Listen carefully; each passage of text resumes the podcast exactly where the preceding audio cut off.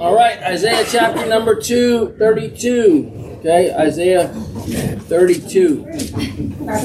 Yes. they stopped wanting to say something. Oh, Oh, I what just want to say was the baseball game the other night, the Koreans little contingency that went to the baseball game. It was an absolutely, I mean, hockey game. So I'm another advanced outsider. right. You're very It was, it similar. was, an, it was an exceptionally good time. Even the small group that was there was an exceptionally good time. Good. Good. Amen. Amen. All right, Blake, you need to read loud enough that the camera can hear you reading, all right? So, since you chose to sit that, that far back in rebellion to uh, um, the divine authorities appointed in this room, um, 32? Verse 1. Reading, from the NASB, right? Yeah. Behold, a king will reign righteously, and princes will rule justly. Each will be like a refuge from the wind, and a shelter from the storm, like streams of water in a dry country, like the shade of a huge rock in a parched land. Verse 3 Then the eyes of those who see will not be blinded, and the eyes of those who hear will listen. The mind of the hasty will discern the truth, and the tongue of the stammers will hasten to speak clearly. Verse 5 No longer will the fool be called noble, or the rogue be spoken of as generous. For a fool speaks nonsense, and his heart inclines toward wickedness, to practice ungodliness and to speak error against the Lord, to keep the hungry person unsatisfied, and to withhold drink from thirsty. Verse 7 As for a rogue, his weapons are evil. His devices wicked. He devises wicked schemes to destroy the afflicted with slander, even though the needy one speaks what is right. But the noble man devises noble plans, and by noble plans he stands. Verse 9. Rise up, you women who are at ease, and hear my voice. Give ear to my word, you complacent daughters. Within a year and a few days you will be troubled, O complacent daughters, for the vintage is ended, and the fruit gathering will not come. Verse 11. Tremble, you women who are at ease. Be troubled, you complacent daughters. Strip, undress, and put sackcloth on your waist. Beat your breasts for the pleasant fields, for the fruitful vine. Verse 13. For the land of my people in which thorns and briars shall come up, yea, for all the joyful house houses and for the jubilant city, because the palace has been abandoned, the populated city forsaken.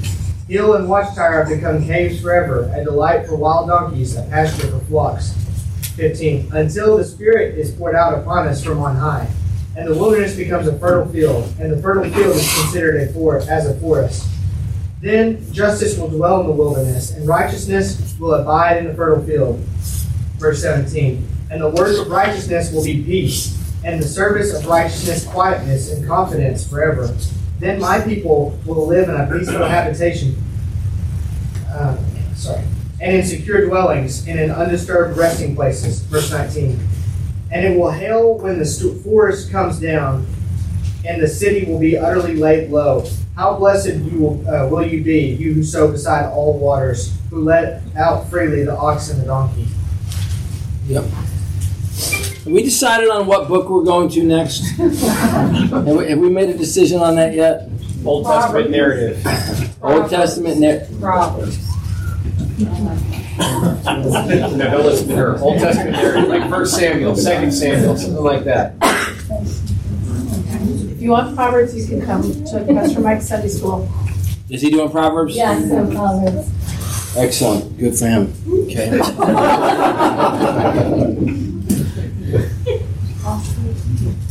How about this poetic language week after week after week? Is it not something else? It is. It is hard to navigate through. All right, what comes to your mind, Blake, in that first verse when you read that first verse? Yeah, last week we started talking about uh, the spiritual realm and um, the king. Uh, in verse in chapter 31, verse 9, his rock will pass away because of his panic, and his princes will be terrified at the standard. You know, uh, and so we've transitioned from that, and I, I think there's a continuity in between the author's thought of the spiritual aspect of things, because he then says, "Behold, a king will reign righteously, and princes will rule justly." And then continuing on in context of the rest of the chapter, uh, you see what would I would relate to um, the eternal kingdom. So I think that this king that's referring to in verse one there is uh, Christ.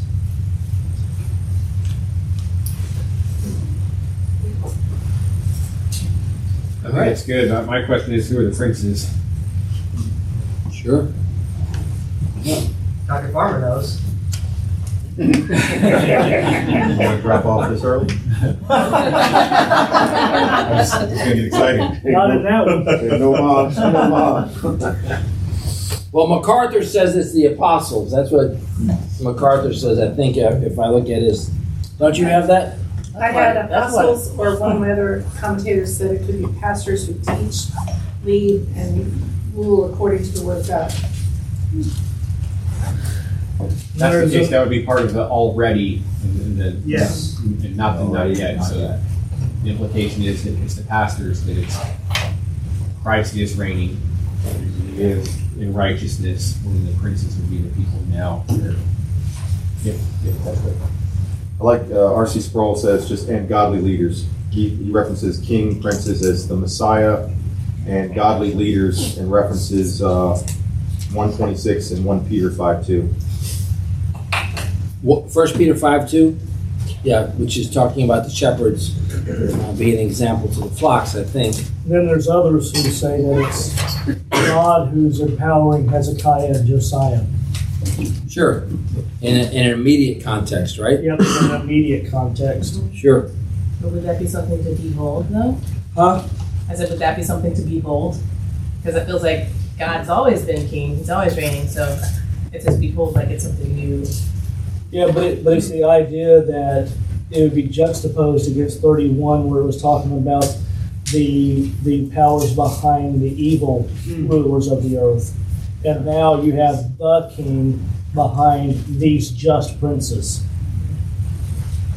You know, um, the CSB has the word indeed as your first word. What else do y'all have in verse one? Behold. Behold, behold, behold. And the NLT has, look, a righteous king is coming. Right. Yeah. King James says, a king shall reign. Yeah, the CSB says a king as well. A king will reign, righteously, and rulers will rule justly. So we have three possibilities when it comes to this chapter. What are the three possibilities with regard to it? Let's just review. We've we at least we should know the three potential. In immediate context with Hezekiah. Sure. Yep. All right. Someone else pick it up from that. An immediate context. In other words, this is going to be fulfilled in the lifetime of Isaiah. He's going to see this. What would be the other one? The eternal kingdom with like. All right, Blake talked about the eternal kingdom. All right, now we have two. Someone else pick up the middle one. Oh, the present, the present age in which, Current age, the church age. Well, this language right here, I mean, MacArthur argues for the millennial kingdom. yeah, yeah. The millennial kingdom. And what what is it that makes a passage like this attractive towards the millennial kingdom? What's the language in here that makes it attractive towards that concept? Rule justly. Sure, yes. But what else is in there? The peace.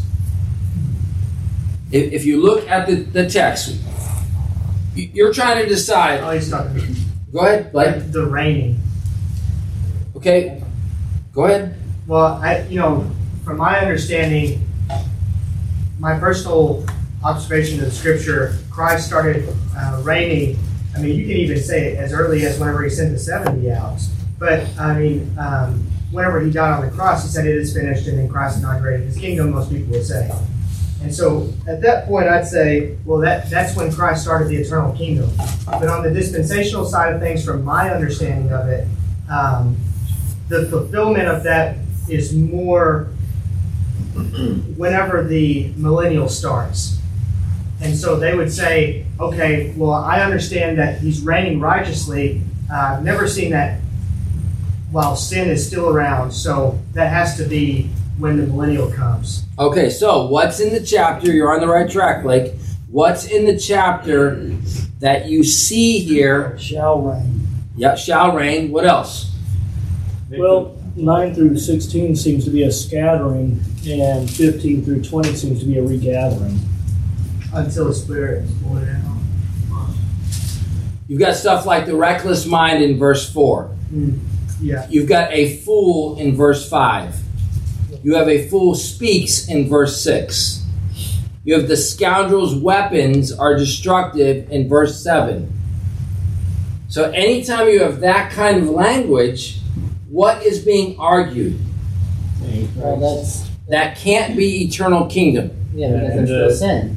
Right. Even verse two, I mean, right off the bat it says each one will be like a shelter from the wind and a refuge from the storm. So that kind of sounds like okay, they're protecting you from something. Right. So it can't be an eternal kingdom. Exactly. I, I, I want to be fair to them. I want you to be able to see if you're having a conversation with somebody and they're trying to show you that perspective, you don't want to be ambushed by it. You don't want to be like clueless as to why they're arguing that. You know, the, the, the, the, the argument to illustrate it, if we can just go over here to the board, is all right, this age with Satan abounding. This is their argument. And then we have the millennial kingdom, and then we have the eternal kingdom, right? That's what that's the perspective for everyone. And in the eternal kingdom, the thousand year kingdom, where's Satan? Bound. He's bound. But you still have who being born into the millennial kingdom? Children. Right. And what do they have? Sin. A sin nature. Okay, which is why you have language like fool. You see it? And then, and their argument to me, like they're going to tell me, no, you're wrong. They- I'm saying this is eternal kingdom, and they're going to say, no, you're wrong because in the eternal kingdom there are no fools. No fools. Mm-hmm. Who enters the eternal kingdom? Believers. And only what? Believers. And are we reproducing? Nope. No. Right. So is there anyone being born with a sin nature? No. No. Where's Satan in the eternal kingdom? That's uh, In the lake of fire. Right? Mm-hmm. So what we're arguing over, okay, and this is the point that I've been trying to get the whole church to grasp, is we're arguing over, debating, having a difference of opinion. How do you interpret Scripture? How do you interpret Scripture? Do I take the word fool in the text literally? Or is the author of Isaiah using language that all of us can understand as he compares and contrasts? So let's go to Drew's point with verse 2. Is verse 2 a reality? That is to say, that the king is protecting them from natural events. Or is that poetic language to describe a function of the king that is an extension of protection? You see the difference between the two. And this is a big, this is how we, we're, we're, one person is saying this is how we interpret scripture. And another person is saying, no, this is how you interpret scripture. If, if you interpret that to be literal, then you're saying each will be like a shelter from the wind, a refuge from the rain. Rain, and you're trying to figure out how is this king doing things that provides shelter from the wind and a refuge from rain. But if you've come to realize that Isaiah is just packed with similes and metaphors, and it's been like that since day one of Isaiah, then you start going, what is the simile that he's wanting me to get? Mm-hmm. That the king sets things right. Sure. Yeah. Like, I got a strange question for you. So, that's if, new. if flesh and blood can't inherit the kingdom of God, then how is there even a conversation that if Christ is ruling and reigning on the earth, like present, like he's bodily there, then how is there even flesh and blood uh, there? Because subject. we're supposed to go into a we're glorified position. You know what I mean? Did you earn that donut? No, I didn't. yeah, okay. Called name. You want me to answer that? I just think that it's, I don't have to answer. I just think it's an interesting question because I'm not coming up with that. It was posed to me whenever I was reading today. But it's like, flesh and blood can't inherit the kingdom of God. That's very clear.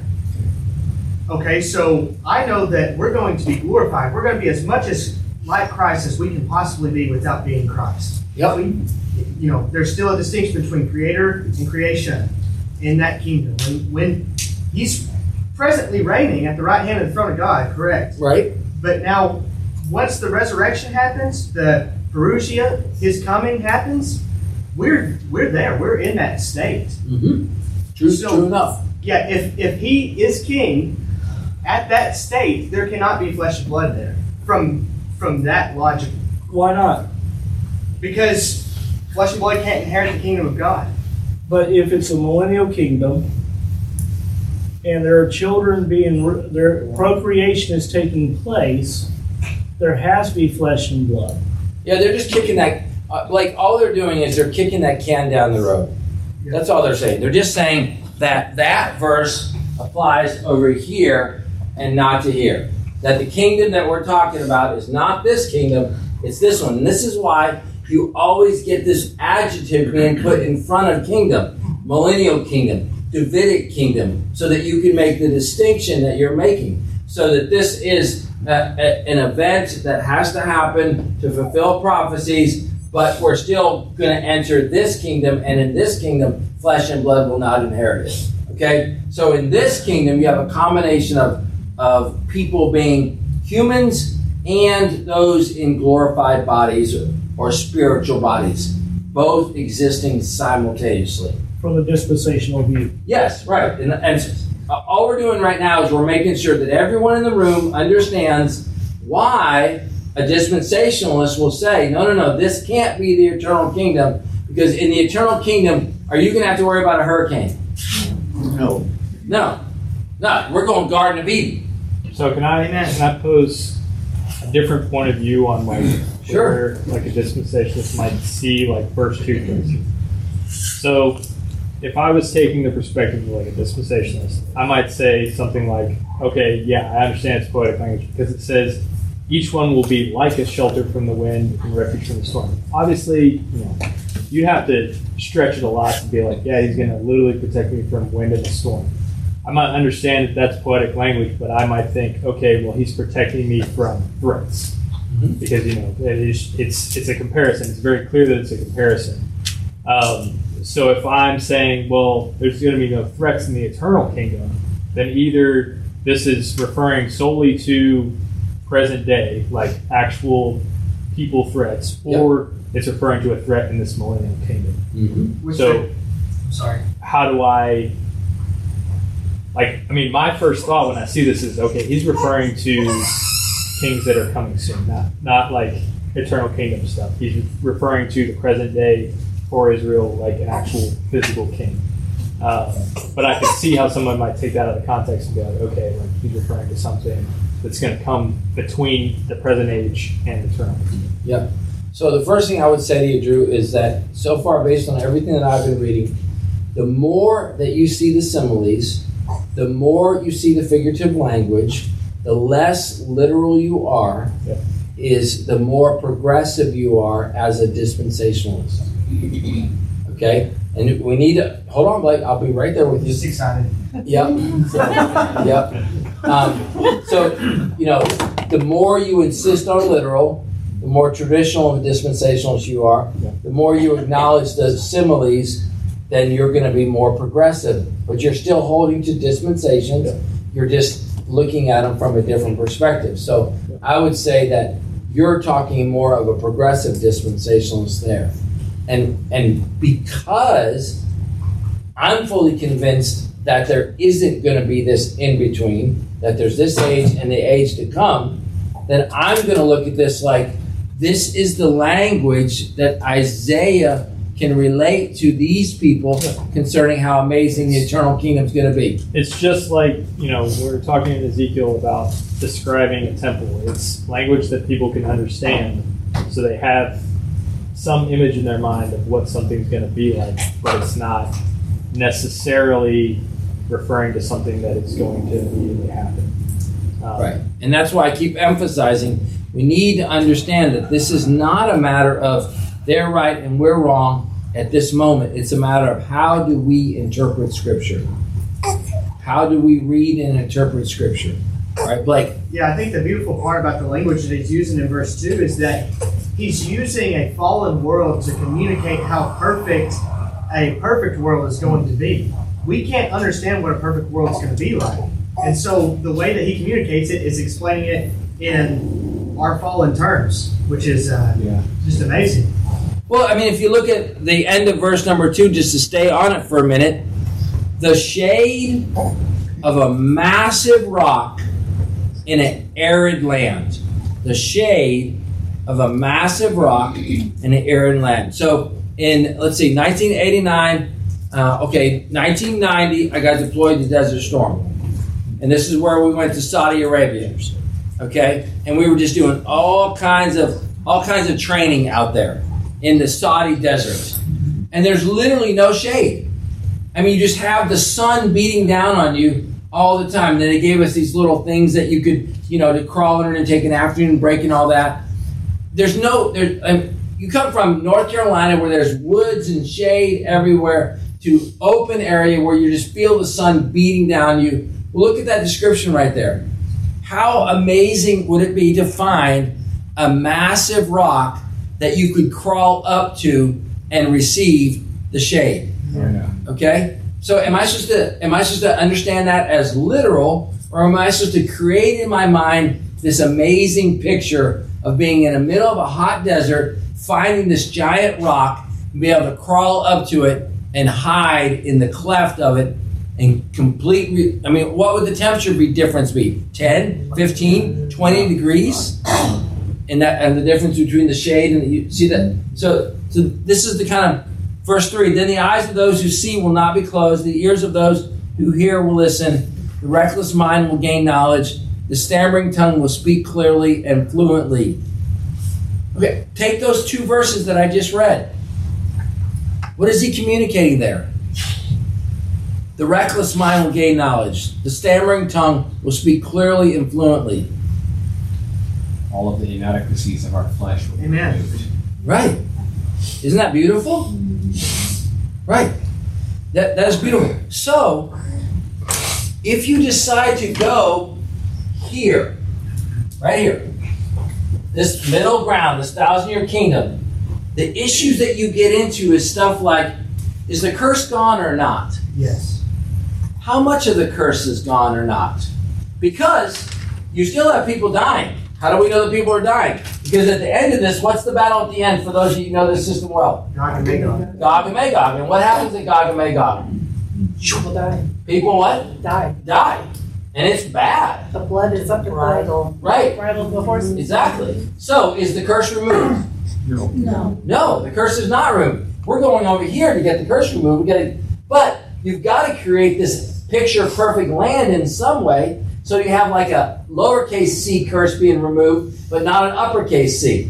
You, you, you, you have to nuance it because you've got Christ ruling, right? So that makes everything wonderful, but you're still dealing in some form of fashion with death. You have to acknowledge that aspect. So there's a limitation to how good this can be. Does that make sense? Mm-hmm. Okay? If you if you go with the kingdom and the temple, then you're still killing gazillion animals at these sacrifices. Right? So there's still death is is reigning. Death is absolutely still present. Now, it, if, if we acknowledge the, the the truth that Christ is reigning, then is he making things better? Well, of course he's making things better. Okay, just like he made things better in the New Testament. Sure, we would fully acknowledge that. But at some point, it comes to an end.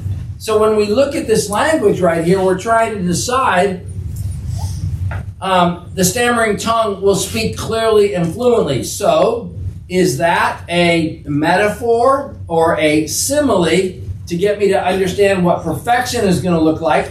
Or is that a description of how human handicaps are healed for a thousand years?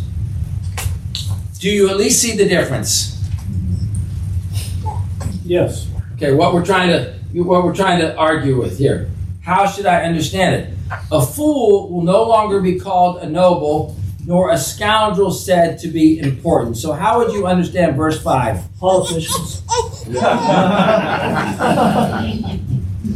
I mean, I mean, seriously, our, our Hollywood actors and stuff like that, we lift them up on such pedestals hmm. that they're so highly lifted, and a fool says there is no God. So they are they are considered nobility within the mind of Americans. All these award shows, all these celebrations centered around them, all these heads of states, high speaking and high influence. And at the time that Christ returns, they will be revealed to be fools, and they will no longer be called noble. Stand up, you complacent woman. Listen to me. Pay attention to what I say. You overconfident daughters. In a, in a little more than a year, you overconfident ones will shudder, for the grapes will fail, the harvest will not come. All right, I read that sentence in verse number 10, and what am I thinking? What am I struggling with? In my literal? Yeah. Mention of a year. Exactly. Yeah, now Clint, I'm going, okay, do I need to rethink this? Does it have like a dualistic levels of application? Is Hezekiah a type of Christ as he reigns righteously? And then there's a benefit that the people receive because of his righteous rule and because of the, this time stamp right here that's thrown on there. Or am I not to see it that way? Let, let's remember if this book was easy to understand, okay, we would not be gathering on Wednesday nights all over the world as believers and keep studying it and studying it and study what this is what makes it a book that people have been studying for thousands of years. And my, and so then in my, just in my study Bible, the footnotes, it mentions it's the, referring to the the Assyrian invasion. Yep. But Yeah, there's several notes about the Assyrian invasion because we've had previous references to Assyria in, in previous chapters. Exactly. Right. Well, that Assyrian invasion happens in like three chapters, Mhm. six. Right. It's just difficult because when you're reading it, it's like, okay, when does this part shut off and when does this part begin? Absolutely. and it just needs to give us like some markers, right? I mean, some some clear indicators, but it doesn't. Yeah, I thought that about the year thing in a little more than a year, but starting when? Right. Like at the point of him speaking, when the message is delivered, Right. a year from whatever the thing he was talking about previously. It's unclear. Yep. Beat your breast in mourning for the del- delightful fields and fruitful vines, for the ground of my people growing thorns and briars, indeed, for every joyous house in the jubilant city. For the palace will be deserted, the busy city abandoned, the hill and the watchtower will become barren places forever, and the joy of wild donkeys and a pasture for flocks, until the Spirit from on high is poured out on us. What's going on in verse 15? Transition. Okay?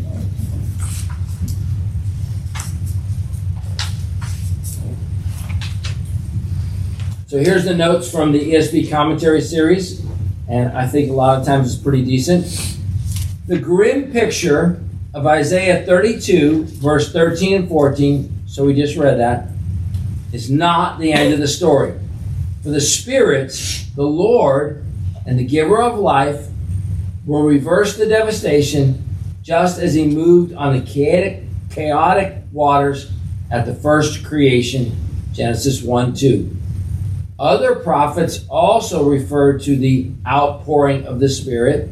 See Ezekiel 36 and Joel 2. We know Joel 2 is what Peter quotes where? Acts 2. Acts 2. The coming of the Spirit on the day of Pentecost is the fulfillment of this. But the final fulfillment awaits the new creation and the final coming of the kingdom. Then the earth will be transformed with abundant crops growing to what was once desert. Former, apparently luxurious growth will seem like scrubland in comparison. And I, I think that at least one of my biggest struggles is trying to get some grasp of what the eternal kingdom is going to be like. What's it going to be like? And I think one of the things that makes the millennial kingdom so attractive is it's easier to conceive of what it's going to be like because it's a lot more like earth right now than it is to something incomprehensible, which is no death, no sin, no crime, no disease. I mean, the millennial kingdom's got like all this amazingness of Jesus. and a lot of good, but it's still got a lot of like what life's like in this earth. So it seems like a bridge that helps me get there, so to speak, if that makes sense. But the eternal kingdom, do we still eat? Mm-hmm. Yes. Mm-hmm. Because Christ ate when he came back. He just- said he won't eat again until. What, Blake? He said he won't partake of the Lord's Supper again until we're with him. And then also, it says in Isaiah 2, uh, verse 3, I think, that the feast on the mountain, you know, whenever it's all said and done. If this is returning to the days of the garden, God created trees for all kinds of things for them to eat. They, Eve ate the apple. We'll be vegetarians. Yeah, there's a, you're exactly right. Well, what about Chick-fil-A? Probably. Bring that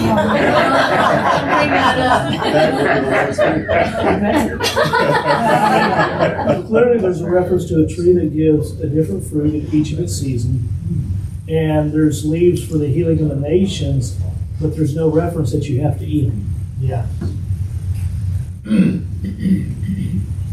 And many leaves are used as balms. I think our, our lack of conceptual understanding of how amazing the eternal kingdom is going to be makes it so hard to long for it. Yeah. Right. Yeah. Which I, I think is the one thing that we know will be there, which should be the most and only important thing for us, is that's where Christ will be. Sure. And that's what our hearts should really long for. I, I honestly, we probably a little bit different from you, but I don't really care at all about what the eternal kingdom is going to be like. I don't think about it because all I know is that Jesus will be there, and that's all that matters. Hmm. And then all the other things like Chick Fil A and Mexican food, and Italian food, and all the things I love to eat and cook, like God gave me that desire, that craving for that. So why would I even remotely doubt that He would give me the desires for whatever will be there? Like, he can take the desires like completely away from me or all of us. Like, you know, think about what happened with uh, I forget his name, the brother that got the COVID, and now all of a sudden all the food smells Kyle. like dookie. You know, so, hmm, God can do that too. Like all the things that we think we crave about here, uh, we can be gone, and then he, He'll give us the new desires for however the eternal kingdom will be. Ultimately, all that matters is that He'll be there. I once translated for, um, You gotta talk a little bit louder. sorry, I once translated in Romania for an American missionary something that absolutely shocked me. He said, In America, everyone wants to go to heaven, they just don't want Jesus to be there. And I remember that statement really stuck with me. Um, and then I hear people, whenever their loved ones die, even their dogs or animals, they make up all these ideas about heaven that have nothing to do with the scriptures. Sure. And it proves that point that everyone wants themselves and their whatever they loved here on earth, they want to bring it to heaven. They don't really care that the heaven is God's and His Christ. It doesn't have anything to do with what we want to bring it there. Yeah, the point I'm trying to contemplate as I wrestle through this is the reality of things like God created me for a purpose, and so I, I believe I'll still have a purpose in eternity. Yeah. Um, Work and keep the garden. right. That exactly. Before the fall, Adam was charged with the responsibility of working and keeping the garden way before the fall. So I, I, I while I, I want to be exactly where you're at, Josh, with the with the idea of Christ only. I want to get to where you're at. I'm not there yet um, because I feel like they they heard the Lord coming and walking. So I feel like there's this sense in which the overarching presence of God was at the garden, but they had duties and responsibilities, and they were executing things within the bounds of that. Oh yeah. You, I um, do like to work. I do too. I, I think that the, the, the I mean, the difference between pre-fall and post-fall is the sweat on the brow, Mm-hmm. right? Yeah. It's the thistles and the thorns. I, I feel you. I, I, I- I'm right there. I feel you too. Yeah. Well, Um, wasn't this I- I- verse, verse seventeen, and the work of the righteousness will be peace, and the service of righteousness, quietness and confidence forever. Wow. That verse just floods my soul with an idea of what heaven is going to be about.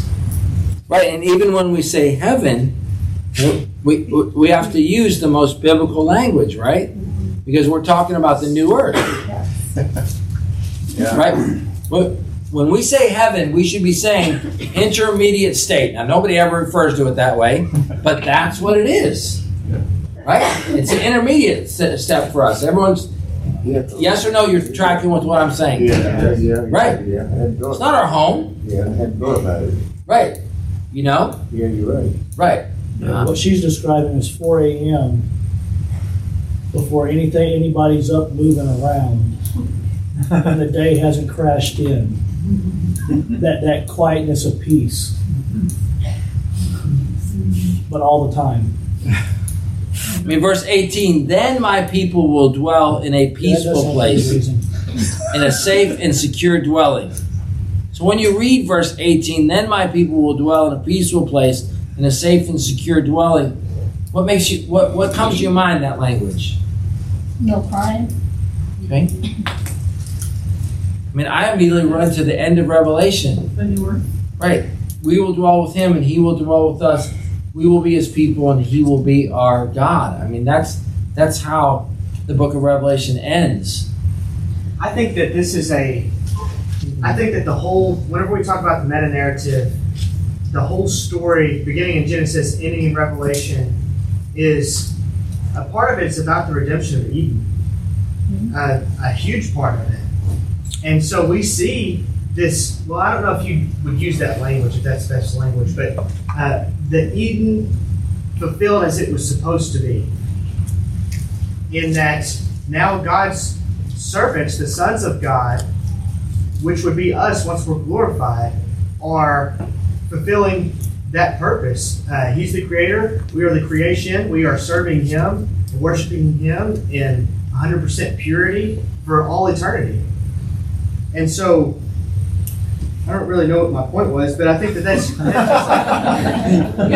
just like, to me, whenever I'm reading this and I'm thinking about it, it helps me to see God's meta narrative and it makes better sense. Like, oh my goodness, this was this whole story of redemption is a lot about Eden and, and about having what he had at the beginning. I think we have to be fair to say that the the prophet Isaiah, when he prophesied this to the people of Israel, that in some sense it was meant for their ears. Yeah. That they were supposed to hear something, they were supposed to be encouraged, they were supposed to be challenged. That there is, in some sense, James, a localized, individual application to them. But it's also crafted in such a way that it has an extension into us and into eternity. And my par- my example for the for y'all tonight would be the Olivet Discourse in Matthew 24. And I think that the Olivet Discourse, when he says, if you see these things happening, go, run, leave. He gives them, well, I think that in 70 AD, when Rome was beginning to surround the city of Jerusalem, that there were people that were going, I remember what Jesus said. No. Yeah, and we need to get out of here. And it had a very localized application to them in that day. And then at the same time, I'm fully convinced that in a future time, whether we're alive or different generations alive, there will be things that will line up. And our knowledge of the Word of God, things will click in our mind. For example, Second Thessalonians chapter 2, where he talks about the lawlessness one and, and setting himself in a temple. Okay, I can fixate on a physical temple, or I can imagine that a temple represents a one world religion. And as long as I'm aware of both, right? A physical temple or the idea of an overarching, like you know the word Chrislam, right? Yeah. Chrislam? Chrislam is the effort of uniting Christianity to Islam. Who's behind that? There's it's, Even the it's- popes. huh? Mhm. right. Right. So it's a global effort. Okay? And it's right out of the pit of hell. Okay? But imagine somebody brokers a deal between Christians, Catholics, Greek Orthodox, and Muslims. For seven years. Some type of a, a global. They're already working. Unified religion, yeah. Exactly. Right. Because how much of the meta narrative uh, of society is all wars go back to religion? It's a very common conspiracy kind of an idea. So if you can eliminate doctrinal differences between people, then they should be able to what? Get along. That's exactly the Coexist. narrative that they're using right now. That's right. Exactly. Pastor, I have a, I have a legitimate question. It's not even a question that kind of leads to a point. It's a legitimate question. I've never looked for it. It just came to me. Is there anywhere in the Bible that it talks about the restoration of Eden?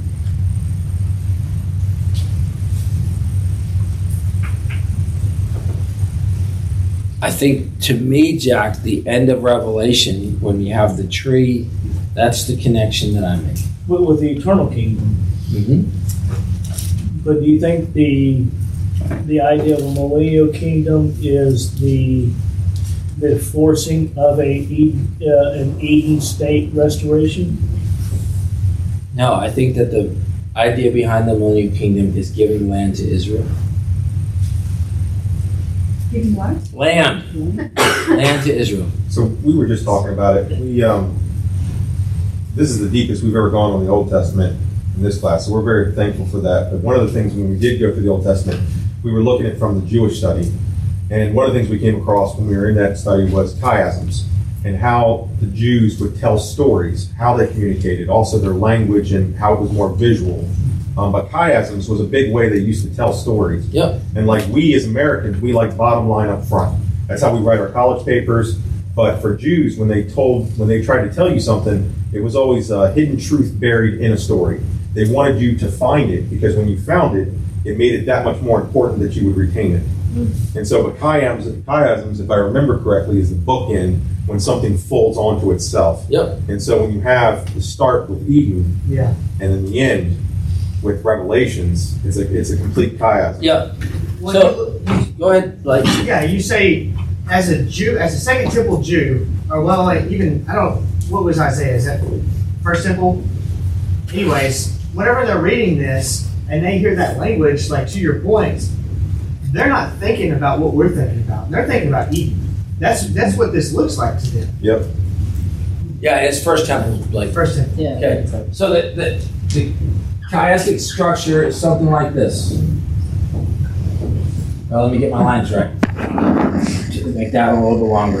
And so the idea is this one and this one relate, and this one and this one relate, and this one and this one relate, and this is the main truth right here. Good. That's the idea. And you're looking at a poem, you're looking at a poetic structure, and you're seeing this parallel structure that goes back and forth. And then when you see it, this is the main point that the author wants you to, to see. That's what you're describing right there. Yes. And um, and it's hard for us to see it because we don't think in those terms. I was looking at the, reading Leviticus um, in my studies and, and the um, Bible Project video. Mhm. And, you know, when they spelled it all out, and you could see the chiastic structure just, uh, you know, they describe it very well, and it's, it's hard, like you said, for us to pull that out. I I never would have pulled it out myself had I not, had they not drawn it specifically. Uh, But it's so clear. Well, one of the struggles for us is we're readers, and they, they weren't readers. How did they translate the trend? Orally. Yeah, they did it orally, Yeah, which is just inconceivable to us, isn't it? yeah. I mean, just imagine that we have a responsibility of getting a chapter transmitted from one generation to another. And that's, that made it easier for them to memorize because they. Yes, could- because of the structure that was Structure, consistent. yeah, Exactly. Right. But again, when you move from Hebrew to English, you got all these hoops. Right. I mean, you sent me a note this week, or yesterday, or t- uh, today, Blake, about how the Hebrew language is so different and makes it hard for us. to understand the unseen realm aspect. Yeah, like the Net Bible, uh, I love using that online because I'm, I'm reading this book called The Unseen Realm, and and I'm looking at my Bible and I'm saying that's not in there. I don't understand what he's talking about. And then I go to the Net Bible, which they break it down for you and, and explain why certain words are chosen. The scholars do, and then I click on the notes and I see, oh my goodness, it is. That's what the scholars are saying in the Hebrew. But I would never know that, Right. Because I'm not a Hebrew scholar. Right. Yeah, that's one of the things that makes the Net Bible such a special Bible is the fact that the translators go overboard to explain to you why they chose what they chose, as opposed to CSB or whatever. They just put it in there, and you're just like, okay, that's what you chose, as opposed to an explanation as to why you chose what you chose. That would, I would just finish with, I, I thought about it earlier when you were mentioning the visual aspects. Um, I love telling people this because we've lost sight of the meaning of words. A lot of people use the word "I love you." Um, a lot of people use. You see brothers and sisters today fight and siblings fight, but the the original old Hebrew language, like mother, meant a spring of water. And so, if you're growing up and you call your mother by that visual idea of a spring of water in a desert, like she is the living water. Dad was the shepherd. Um, brothers and sisters were strong. That was the language was strong fence. And so when you think about strong fence, strong fences were to keep the enemies out. It was protection of the herd and the family. And so when you start equating that to the familial ties, the bonds are just a lot stronger. And so yeah, their language just had so much more visual, contextual clues to what they were trying to convey. I, I think there's two great examples that come to my mind whenever you say that. And one of them was whenever you were teaching in Genesis and you started talking about the feet, whenever it was in relation to the seed and things like that. Feet was, I don't know what type of term would you call that. It tells you, what's that called? Like whenever it is talking about like your system.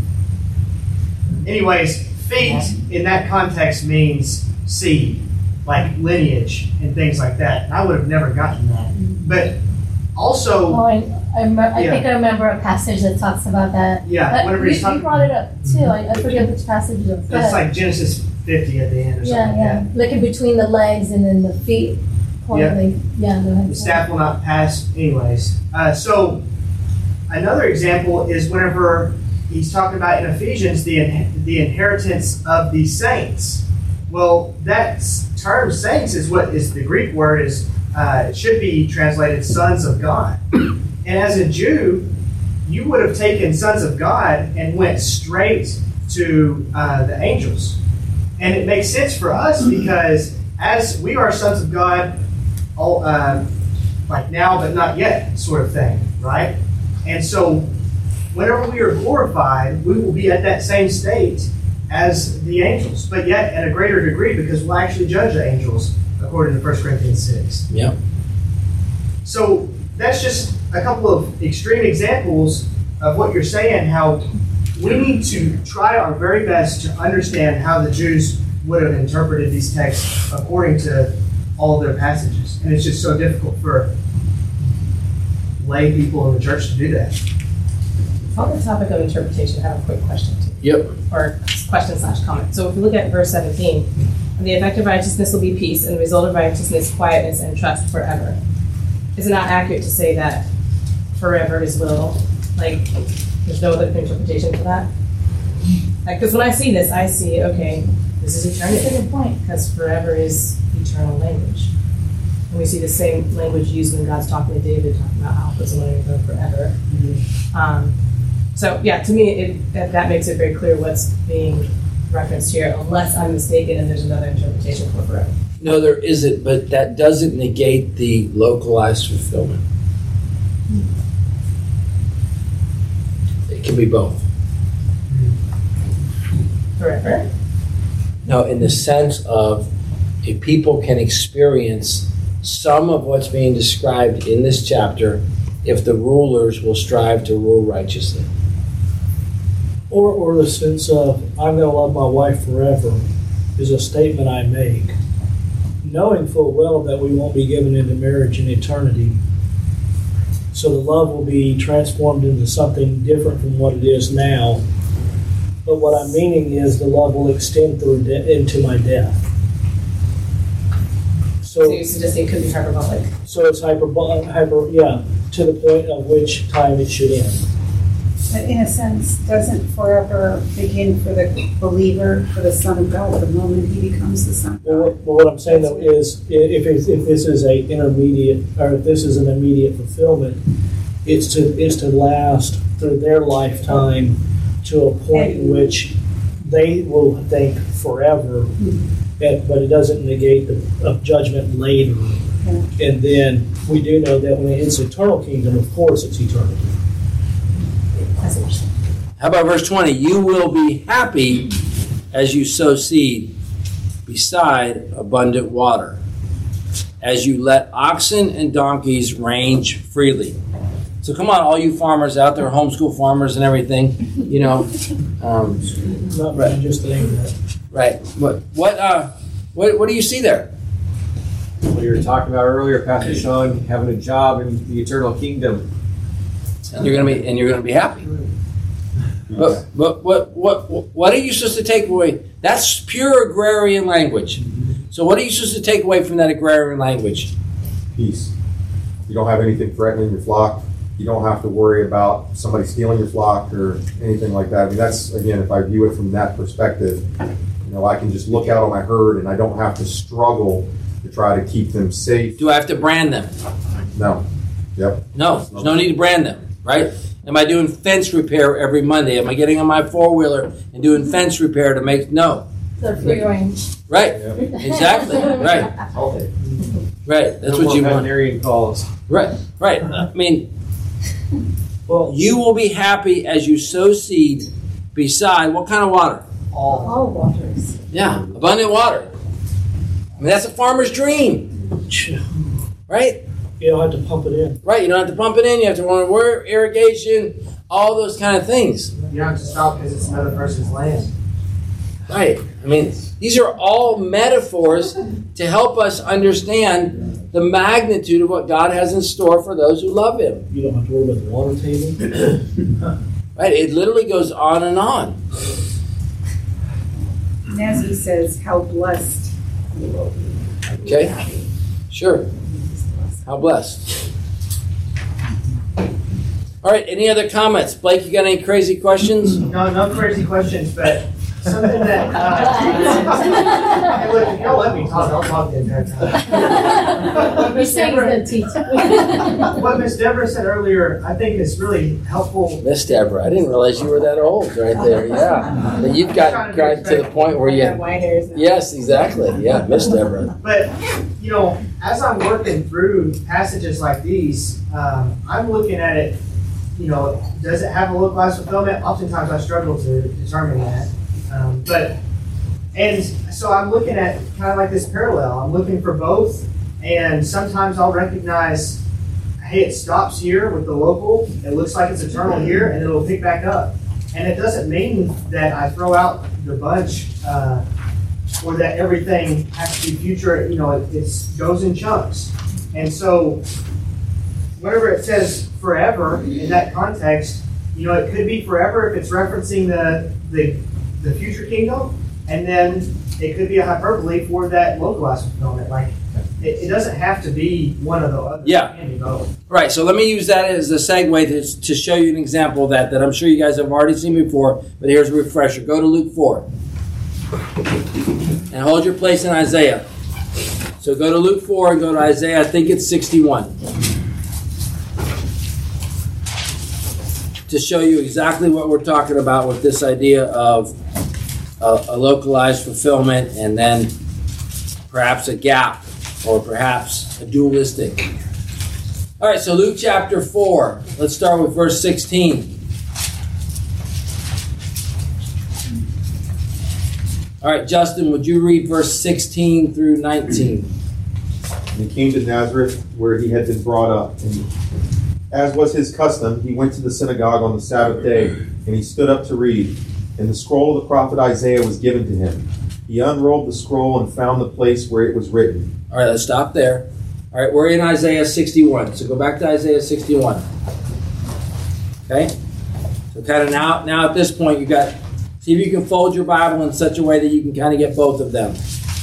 Okay? All right, look at verse number one. Okay, how similar is your verse number one to verse 18? Just kind of put them side by side so you can see this. All right, Justin, pick- do 18. The Spirit of the Lord is upon me, because he has anointed me to proclaim good news to the poor. He has sent me to proclaim liberty to the captives, and recovering of sight to the blind, to set at liberty those who are oppressed, to proclaim the year of the Lord's favor. And he, Pretty close, right? Mm-hmm. All right, keep reading.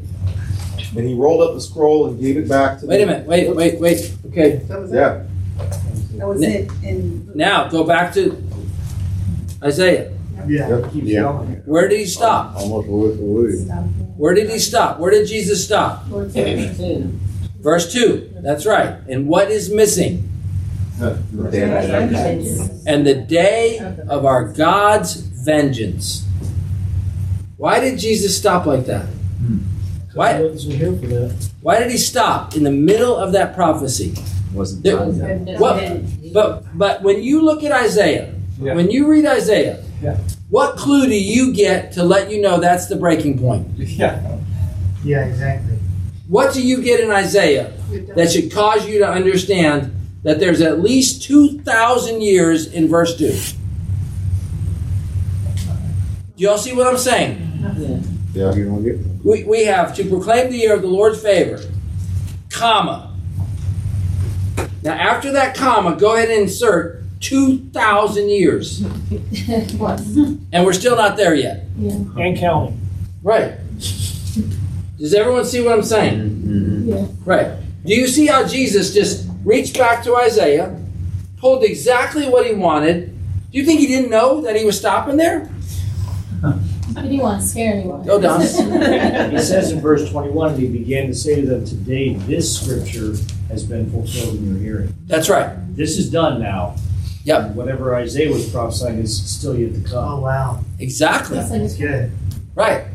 So w- when we're trying to grasp this idea of levels of interpretation and all that, Jesus gives us an example right here where he says, this half right here, this portion is going to be fulfilled at this one, and then this sentence right here is not going to be fulfilled yet.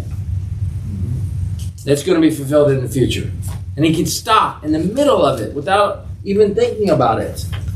That's how the authors of our um, major and minor prophets write. That's that's a, a met, that's inconceivable to us, right? We don't want you to write like that. We want you to put create a systematic theology book and put everything under rapture right here and everything under right here and organize it for us. We don't want to have to sort through Jewish narrative to find biblical truth. Also, I also feel like it's the revealing of it. It's so beautiful. Um, we saw a thing recently where they showed like um, it was an individual that showed the Bible was the first hyperlinked book. You know, and it's the thousands of hyperlinks and hundreds, tens of thousands of hyperlinks from Old and New Testament references. But also, um, you know, it, a lot of times even in our humans, it takes sixty to eighty years for us to see even like our smartest individuals that come up with math equations and physics equations for us to see it and actually apply it and be like, wow, okay, they weren't lying, they were telling the truth. So when I see the prophets and they talk like this, I'm okay that I may not understand some of it.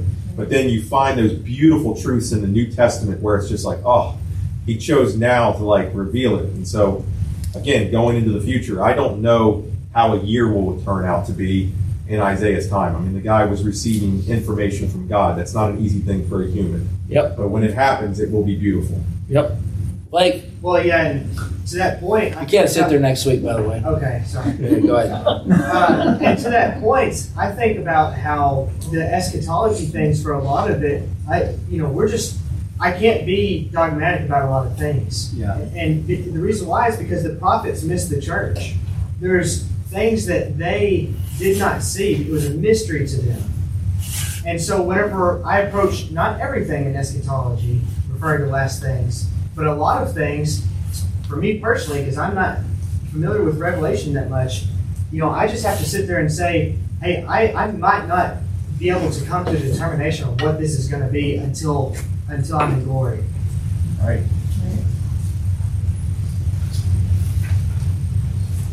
Anyone else? to your point, Pastor, about the interpretation piece, I was talking to a husband and wife last week, and they were talking about Revelation, and somebody, you mentioned that you wish there was time markers. And occasionally we do get those words that seem to indicate a time marker, like after this in Revelation, and they literally were interpreting after this differently. She saw after this, hmm. John's getting a new vision to give him a new perspective of the same thing. Thus, she was recursive parallel. And the husband was say, No, that means that we're now going through a gate to another timeline element in a linear ma- method. Mm-hmm. And so she's recursive parallel and he's dispensational. And all because of the word after this, or the phrase after this. Sure. When I was taught the book of Revelation, from chapter 4 to chapter 21 was a chronological line. These things happen, these things happen, these things happen. All right? The seals, the blah, blah, blah, all three sets. That's how I was taught, right? And then in the preaching of Revelation, going through Revelation, turn, uh, we got four minutes. Turn to Revelation chapter 11. Uh, this was the most eye opening verse in the entire book for me. This was the verse that rocked my world. It- it- what? 411? No, uh, uh, chapter 11. And you get a cold, buddy. Yeah. Don't, doesn't she have some kind of like herbs and special things that you're supposed to He's stubborn. Specialties. Yeah, exactly. That- I mean, you guys shouldn't gluten free and all that. and You still have germs. She does. I, I'm all American. All right, uh, chapter 11. All right, let's see. Oh boy. Oh, that's Hebrews. That, that's why it doesn't look right. Yeah. There's a big difference between Re- Hebrews and Revelation, just so you're clear. Yeah, verse 15. Okay. I mean, I have it circled in this Bible. I don't even know why I have it. The seventh angel blew his trumpet, and there were loud voices in heaven saying, The kingdom of the world has become the kingdom of our Lord and his Christ, and he will reign forever and ever. And I thought, "H- how can this be? I'm in chapter 11. I'm not in chapter 21. That's the end of the story. Right, this is the end. I mean, does everyone get that this is the end? Mm-hmm. Whether you believe in a millennial kingdom or whether you believe in an eternal kingdom, it doesn't matter which one. This is the end. And we're in chapter 11. We're not in chapter 21 or chapter 22. And that's what sold me, Jack, on recursive parallelism, which is the idea that the author tells something, takes you to an ending point, brings you back to the beginning, takes you to another ending point, goes back to the beginning, and the best example I can give you is a hymn book. Stanza one, stanza two, stanza three. And each time he takes you back to the beginning and you sing another verse. And every time you sing another line, you're learning something more in the song. Well, when I saw that this was the trumpet, I mean, if you know your Bible, we still got vials, we still got bowls, we got a lot of stuff left. Mm-hmm. Okay? Mm-hmm. And he's saying that when this trumpet blows, the kingdom of our of this world will become the kingdom of our Lord and his Christ, and he will reign forever and ever. Let's start singing. Which is the last trump of 1 Corinthians 15. Right, which is what which has caught me to make the trumpet connection, Jack. And I was like, wait a minute. This is the trumpet of Matthew 24 right here. This is this was a total game changer for me in my understanding of the book of Revelation when I saw that. Because I entered Revelation one way, north south, and left east west. And it wasn't because I read an author. Go ahead. Well, is that the trumpet revelation or uh, Thessalonians? then? I'm absolutely convinced that it's the same trumpets. Yeah. That's the trumpet connection that I made on Sunday night, where it's Matthew 24, it's 1 Corinthians 15, it's 1 Thessalonians 4, and it's Revelation chapter number 11. And there is a parallel right across there. If not, then how am I not to make that connection? What what what what did the author tell me so that I know, oh no, don't make that connection? Like I got a crazy comment now. So, You got 45 seconds. Go. yeah, with regard to that section of scripture right there, Yep. when that happens, you see the redemption of the world after Babylon, or uh, you know, the Tower of Babel, when God divided up uh, the nations to the uh, demonic rulers, now those are, and then he picks out Israel, and he's the king, he's the God of Israel. Yeah. And all the other Gentiles and things like that belong to the demonic forces, right? This right here is the Psalm 82 judgment, and God says, no longer do those kings preside over those nations, and they're all mine now. Yep. Yep. That's crazy stuff. Right. Which implies at this point that, that, that when this is blown, that the Satan has already been eliminated as a threat. For anybody that doesn't realize that we have his, all of his um, slides are on our website. So if you're confused about anything or want to go back to the slides, they're all available on our website. All right, we are dismissed. Chapter 33 next week.